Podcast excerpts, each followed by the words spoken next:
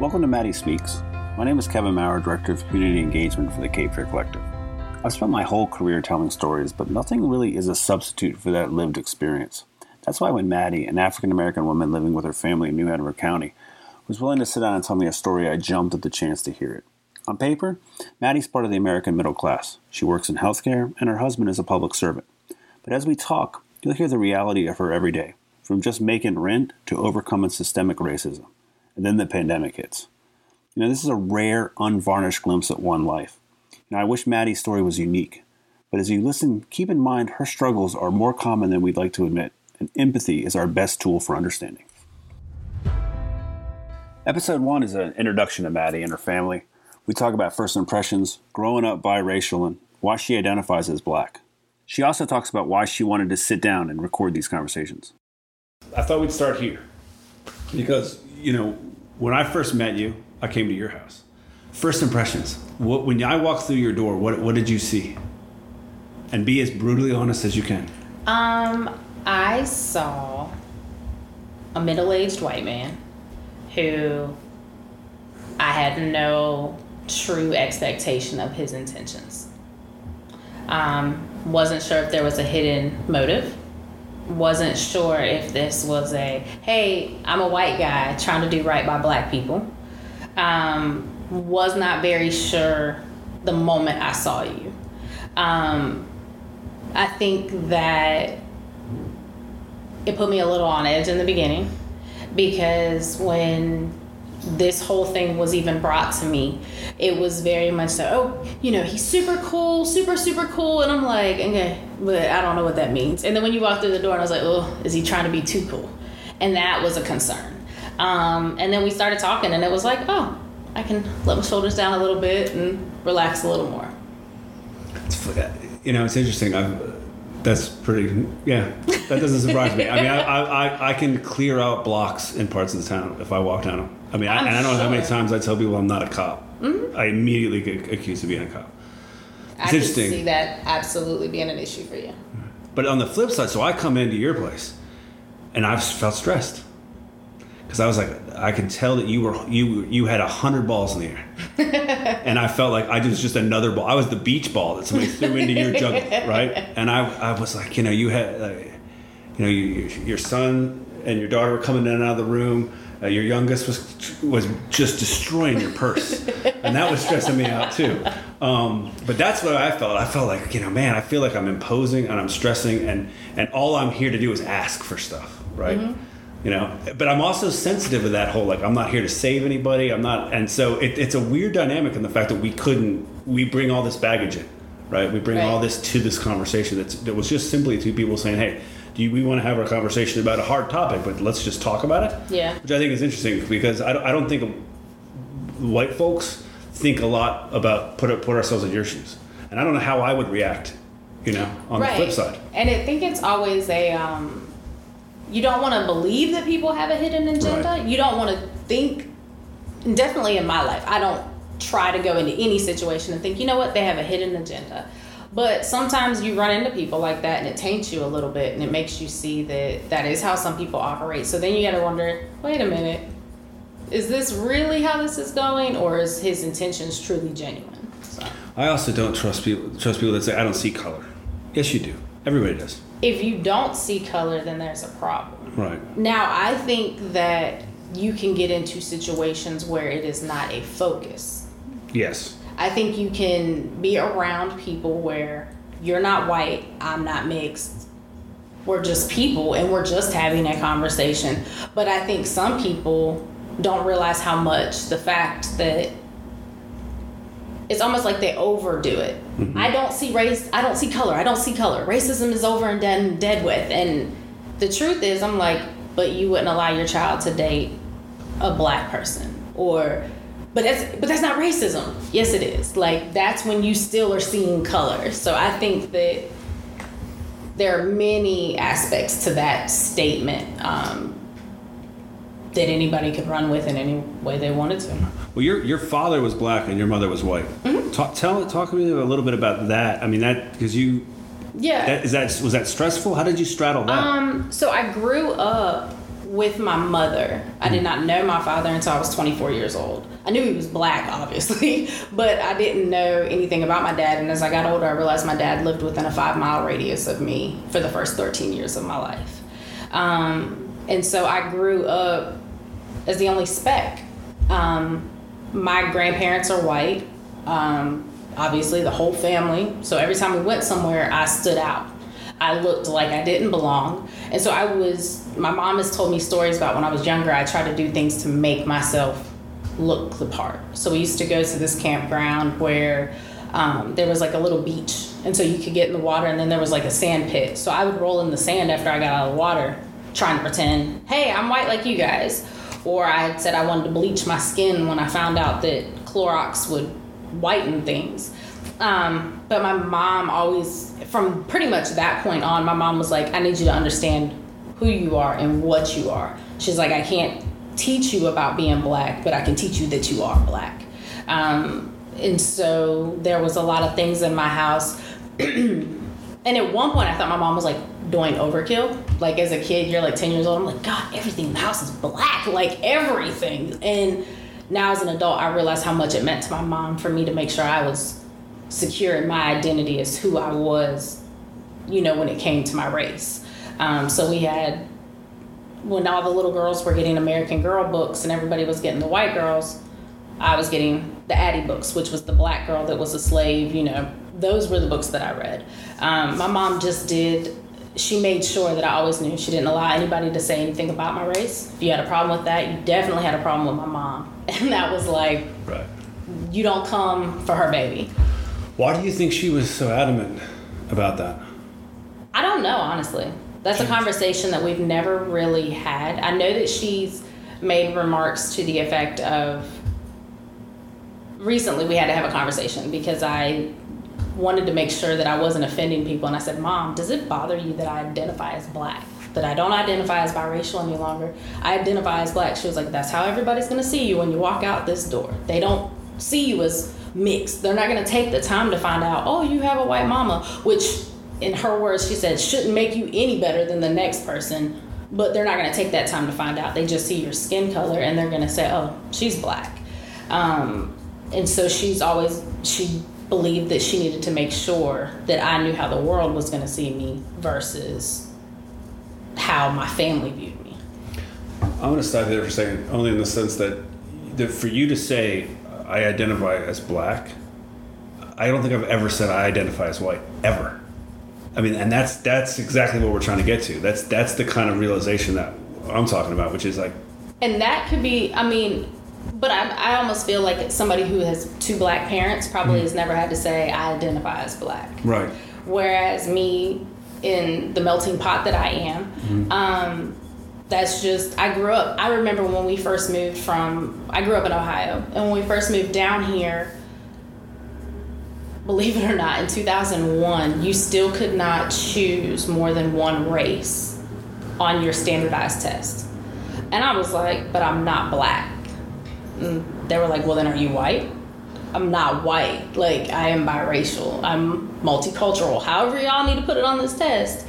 Um, and I was like, I felt myself very conflicted. I didn't know what am I supposed to choose. And I remember I had to go home and ask my mom, like, what the heck am I supposed to choose? And she was like, well, what are you? Like, this is where you're going to get to choose um, and how you answer this. She was like, but you're you're seen as black. Like, I don't know. We've raised you to not focus on that. We've raised you to just be a good person, love people mm-hmm. regardless. But now you're at a point where you're gonna have to focus on this, and you're gonna have to identify one way or the other. but what does it mean to be black versus what does it mean to be white to you? Because you're the, you're the you're the only one I can ask that question to. But w- w- when you say I identify as black, what does that mean to you? In honesty, excellence. Being black, there is something beautiful about being black. Um, and don't get me wrong, I still catch flack from people. Oh, you're too white, or that's the white side of you, or oh, that's the black side of you. You know, you get that bull crap Right. across the board. Um, but it is a beautiful thing because it is a fight that has went on for years. Black people just want to be seen the same way as you're seen when you go into somewhere. When you go into a corner store they probably aren't going to follow you or look and see what you're doing. Whereas me, and not even let me even take it off of me. I have a you know almost 15 year old son that who has got the sweetest little heart ever in his life, and they'll follow him. Not gonna steal anything. He's too afraid to even get me to yell at him. So the last thing he wants is like the police called on him or anything like that. Um, I think that it's it is this beautiful fight that you are just trying to find a place in society where you matter just as much as the next person. Well, let's talk about society for a second. I mean, you, you moved down here, you're married to a black man, mm-hmm. 10 years. Yes. You guys both have good jobs. Mm-hmm. T- tell, tell, tell us a little bit about, you know, tell me about your family. I think, I think at one of our conversations, you called yourselves the Brady Bunch. Before we meet Maddie's family, I just want to give you a little glimpse of the demographics of New Hanover County, according to the census data. 13.7% of New Hanover County's population is black or African American alone. Only 2.1% of New Hanover County's population is two or more races. So, Maddie being biracial, she's in, in a very small minority. The average household in New Hanover County has about 2.3 persons, which means Maddie's family is a little bigger than average. And 64% of New Hanover County's households with children have both parents present. So she's part of the majority there. We are. So we have, um, like I said, I have an almost 15 year old son. We have an almost 15 year old daughter. We had, I had a son, he had a daughter before we got married. Um, they're actually just three weeks apart. Like they are super close in age. Um, and then we met. We had a daughter, and now we have a who's she'll be 12, and we have a little dude who will be two next month. Um, so that's our family dynamic. We do everything just like the average American family. I mean, we have basketball practice, we have dance practice, we have tryouts, we have this, we have that. Um, we have a slew of things in our life that just make our life what it is. When you said you came in and you felt like you were just an extra ball that I was juggling, you were that night. I was, yeah, I can tell. I was like, okay, we're just gonna fit this in here. But I just I try to do it as gracefully as possible. Mm. Um, my husband works hard. We do everything we can to make sure our children have a better life than what we had growing up. Um, trying to make sure that you know they're raised with good foundation, with good beliefs, and. Why now? Why did you decide, though, of all the things you're doing, all the different hats you wear, that this was important enough to sit down and talk about? Um, we have had some instances within our family recently where I was just like mind blown that we're in the year 2020 and we still have things that we're dealing with um, pertaining to race. Um, my son is a 15 year old, almost 15 year old black boy who isn't treated the same as the white kid who sits next to him in school, in life. They're not viewed the same and it's become so blatantly clear here lately that it's like goodness like when is anybody going to step up and realize so when the idea of doing these conversations just talking with you um, presented themselves i was like you know i'm not sure in the beginning it took me a minute yeah. it took us oh, yeah. it took us a minute to say yes um, but then I felt like, you know, what is the point in hiding behind anything if you want to see something change? Now, do I believe that I'm going to change the world? Maybe. I don't know. I don't know where these conversations will go, but I know that it's got to start somewhere. And if nobody else is willing to do it, I mean, here I am. I mean, look, these are uncomfortable conversations, and they're hard to have. And, and I think our, I think the goal on this on this podcast is going to just have these conversations, and we'll unpack some of the things that you you know the obstacles you go over. But but I, I also think you know, with something that you said early on is you know, I don't. This isn't a bitch session. We're not here to complain. Oh yeah. I think I think it's we have to have this kind of airing of. And I don't want to come off as you know the little mixed kid who grew up mixed who now identifies as black and hates white people. Like I said, my mother is white, just as white as snow. my grandparents are very very white, and they are the people that supported me through life. Like the foundation that I have, that's where it comes from. But again, that's where I was saying earlier about I think it's certain circumstances you get around people and you don't see color. I don't see my grandparents as white. People remind me that my grandparents are white, but I don't see them as white. Right. They're just my grandparents, and my mom is my mom, and you know those are the the people that have pushed me through life, and now I have a relationship with my father and my nine siblings that I have from him. I went from being an only child to nine siblings when I met him, and I have a relationship with all of them, and they all push me too. So it's just, it is definitely not a you know a sit here and just complain session. I don't want that to be the goal of this, or I don't want that to be what people take away. I want people to really hear, you know, just what it's like to live my life. Right.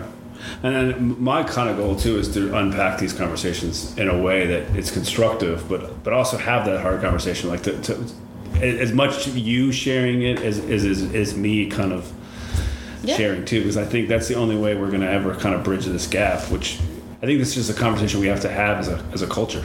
I agree with that. I think the funny thing is, I was just sitting here as you were talking. I'm like, man, people think that having the sex talk with your kids is the hardest talk you'll ever have, and it's like, nope. There's other talks that are so much more involved. Like, there are sex is a normal thing. Racism mm-hmm. isn't. So that's episode one. Before we get into episode two, I thought I would take a minute, just kind of frame this a little bit, and kind of give you a little insight into why we're doing this. First question is, you know, why Maddie? Well, why is she the one we're talking to and not someone else? That's kind of an easy answer. She had the courage to tell her story. She's willing to sit down across from me, a, a, a stranger, really, and talk about taboo topics like racism, finances, the dynamics, dynamics of her family. I mean, these aren't easy conversations to have, especially with someone you don't know. Uh, so I just, I, you know, that's why we're, we started with her. You know, why we're doing this. Um, you know, honestly, we don't listen enough in this country. You know, we're we're a country divided by politics, by economics, by skin color. This is sort of an attempt to kind of get into these kind of topics, but pause and listen. I think often these conversations turn into one side waits for the other to stop talking so that they can make their point. And there's not a lot of compromise. There's not a lot of empathy. There's not a lot of building of, of a bridge or at least trying to find a common ground. Uh, and while Maddie and I are, are not op- opposed on opposite sides of these conversations, you know, we do come from different places. We come from different backgrounds. And the idea is, you know, to try to have a conversation about these, but really pause and listen to the other side and listen to their point of view and, and, and try to put yourself there uh, instead of just trying to think of what other next great point you're going to make sort of the goal of this whole thing really is is a dialogue. You know, to put this information out there in a way that has a human face and, and is accessible. You know, you know, being middle class anymore doesn't doesn't mean the same thing as it used to. You know, Maddie and her uh, husband, you know, on paper have great jobs. You know, they they should be considered, you know, doing well. Uh, but in, you're going to see in the next episode when you when we dig into Maddie's finances, uh, you know that, that it is a struggle sometimes, and and and, uh, you know, sometimes they do come up short. So, you know, as we go, I'm going to try to pop in when I when I can to, to offer some context, some data points to kind of frame things a little bit. You know, the hope was that these conversations will entertain and inform, you know, but at least, you know, at the very least, give you another perspective, you know, a, a, chance to sort of see the community in a different way through another set of eyes. Uh, we're starting with these four episodes. Uh, we'll do more. Uh, if you have feedback, if you have suggestions, uh, if you have uh, criticism, comments, anything, you know, email us at info at capefearcollective.org. Now on to episode two.